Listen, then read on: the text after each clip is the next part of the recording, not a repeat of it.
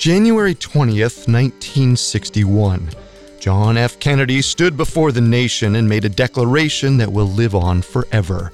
Ask not what your country can do for you, but what you can do for your country. 60 years later, we're asking a different set of questions. Did organized crime figures influence the election of 1960? Did Lee Harvey Oswald act alone? Who stole JFK's brain?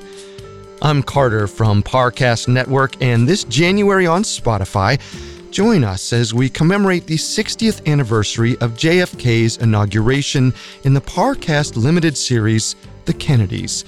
In this special 12 episode collection, we cover the Kennedy family's most controversial moments all in one place assassinations and conspiracies, corruption and cover ups, international affairs and extramarital ones too. So bunker down in a book depository or settle in on a grassy knoll because we're separating fact from fiction on all things Kennedy. You can binge all 12 episodes of The Kennedys starting Tuesday, January 19th.